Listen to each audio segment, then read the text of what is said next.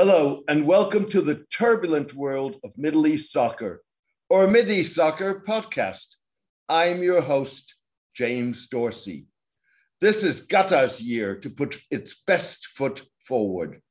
A major producer of natural gas, the tiny Gulf state is under the magnifying glass as it enters the final phase of hosting the 2022 World Cup later this year, and emerges as a potential part of efforts to reduce European dependence on Russian energy. On balance, Qatar looks like it has already succeeded, as much on its own steam as with the help of its erstwhile detractors in the Gulf and elsewhere in the Arab world, including the United Arab Emirates and Saudi Arabia. Over the past decade, much of the attention is focused on labor rights in the Gulf state as a result of world governing soccer body FIFA's awarding of the 2022 World Cup hosting rights to Qatar in 2010. Qatar remains a target of criticism by human rights groups, despite implementing far-reaching reforms of its kafala or labor sponsorship system that long put workers at the mercy of their employers. The criticism is rooted in the Gulf states' weak implementation of the reforms, a problematic judicial system, a top-down centralized decision-making process, and poor handling of World Cup and sports-related incidents. In the latest incident, The Guardian newspaper, a pillar of critical coverage of the Qatari World Cup, reported that migrant workers, a majority of the population, had collectively paid billions of dollars in illegal recruitment fees over the last decade. Qatar outlawed burdening migrant workers with recruitment fees as part of its reforms. Qatar opened recruitment centers in 8 labor-supplying countries to ensure that recruitment would meet ethical standards in line with recommendations made by a Qatar Foundation study. The centers have reduced the risk of employment terms in workers' contracts being unilaterally changed, but have been unable to curb the leveling of recruitment fees.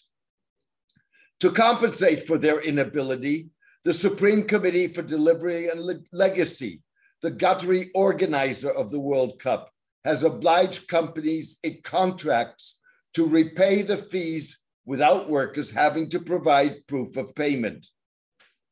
Companies have so far pledged to repay roughly $28.5 million to some 49,000 workers, 22 million of which have already been paid out. It is a step the government could apply nationally with relative ease in an effort to demonstrate sincerity and more fundamentally counter the criticism. Similarly, in response to complaints raised by human rights groups and others, the government could also offer to compensate families of workers who die on construction sites.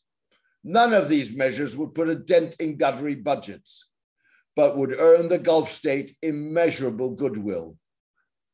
The migrant workers injured or families of those who died in the build-up to the World Cup should be cared for, said Lise Klaveness, the newly elected president of the Norwegian Football Federation, at this week's FIFA Congress in Doha. Mrs. Klaveness's stirring speech drew a fiery response from Supreme Committee Secretary General Hassan Al-Thawadi. We're not seeking validation. Legacy is being delivered as we speak. We've showcased to the world what tournament hosting can do, Mr. Al-Thawadi said. Nevertheless, Qatar hasn't done itself any favors with its handling of the case of Abdullah Ibhais, a Jordanian-Palestinian Supreme Committee communications executive, who opposed putting a spin on a strike by migrant workers, including some assigned to World Cup-related projects.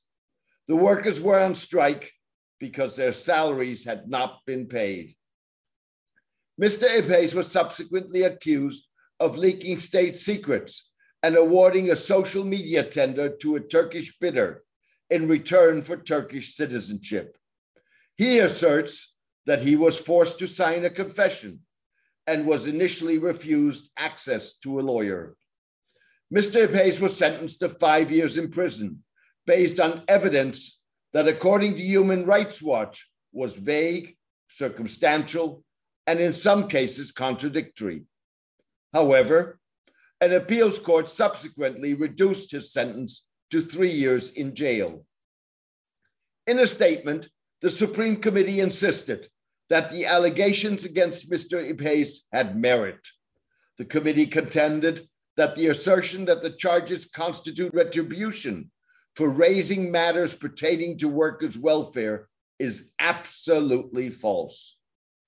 In contrast to recurring rights issues that cast a shadow over the Qatari World Cup, Qatar garnered substantial goodwill during the 3.5-year-long United Arab Emirates Saudi-led diplomatic and economic boycott designed to force the Gulf state to subjugate itself to the will of its detractors.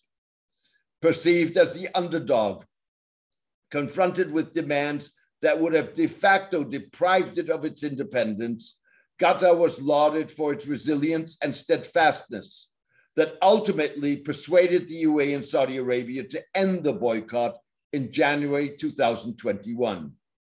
Since then, Qatar was awarded for its key role in assisting the United States in its bungled withdrawal from Afghanistan, with the US nominating it as a major non-NATO ally.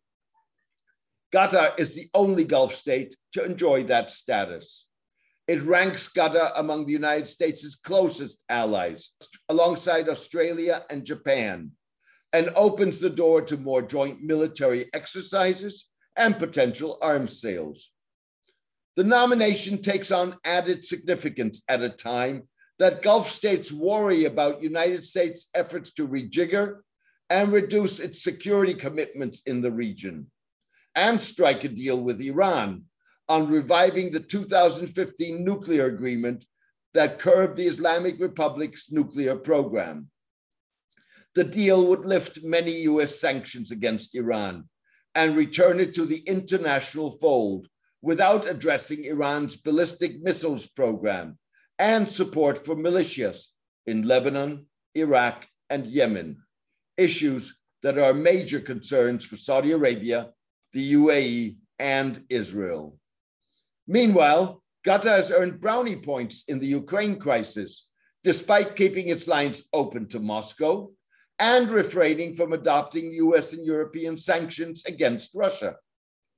In contrast to Saudi Arabia and the UAE, which refused US requests to increase oil production to stop prices from spiraling out of control, Qatar has started talks with Germany, France, Belgium, and Italy about long-term liquefied natural gas supplies that would help Europe reduce its dependence on Russian energy. For the US, it is now all about Qatar and being friends with Qatar.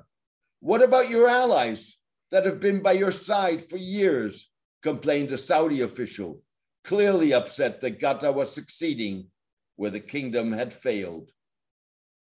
The Qataris are in a unique spot as a trusted player to a spectrum of actors that is almost unparalleled, from the White House to the Taliban, to Iran, to European gas consumers, said Middle East scholar Adel Hamazia.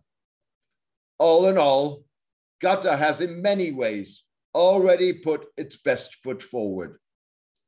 Nevertheless, human rights groups will view the final stretch to the World Cup scheduled for the end of the year as an opportunity to increase pressure on the Gulf state to address their remaining concerns. The final stretch is not only an opportunity for activists, it also is an opportunity for Qatar to put its best foot forward on labor issues that it already acknowledges and has made significant strides in addressing. Thank you for joining me today. I hope you enjoyed the podcast. A written version of this podcast is on my blog, The Turbulent World of Middle East Soccer, at www.jamesmdorsey.net. Please join me for my next podcast in the coming days. All the best and take care.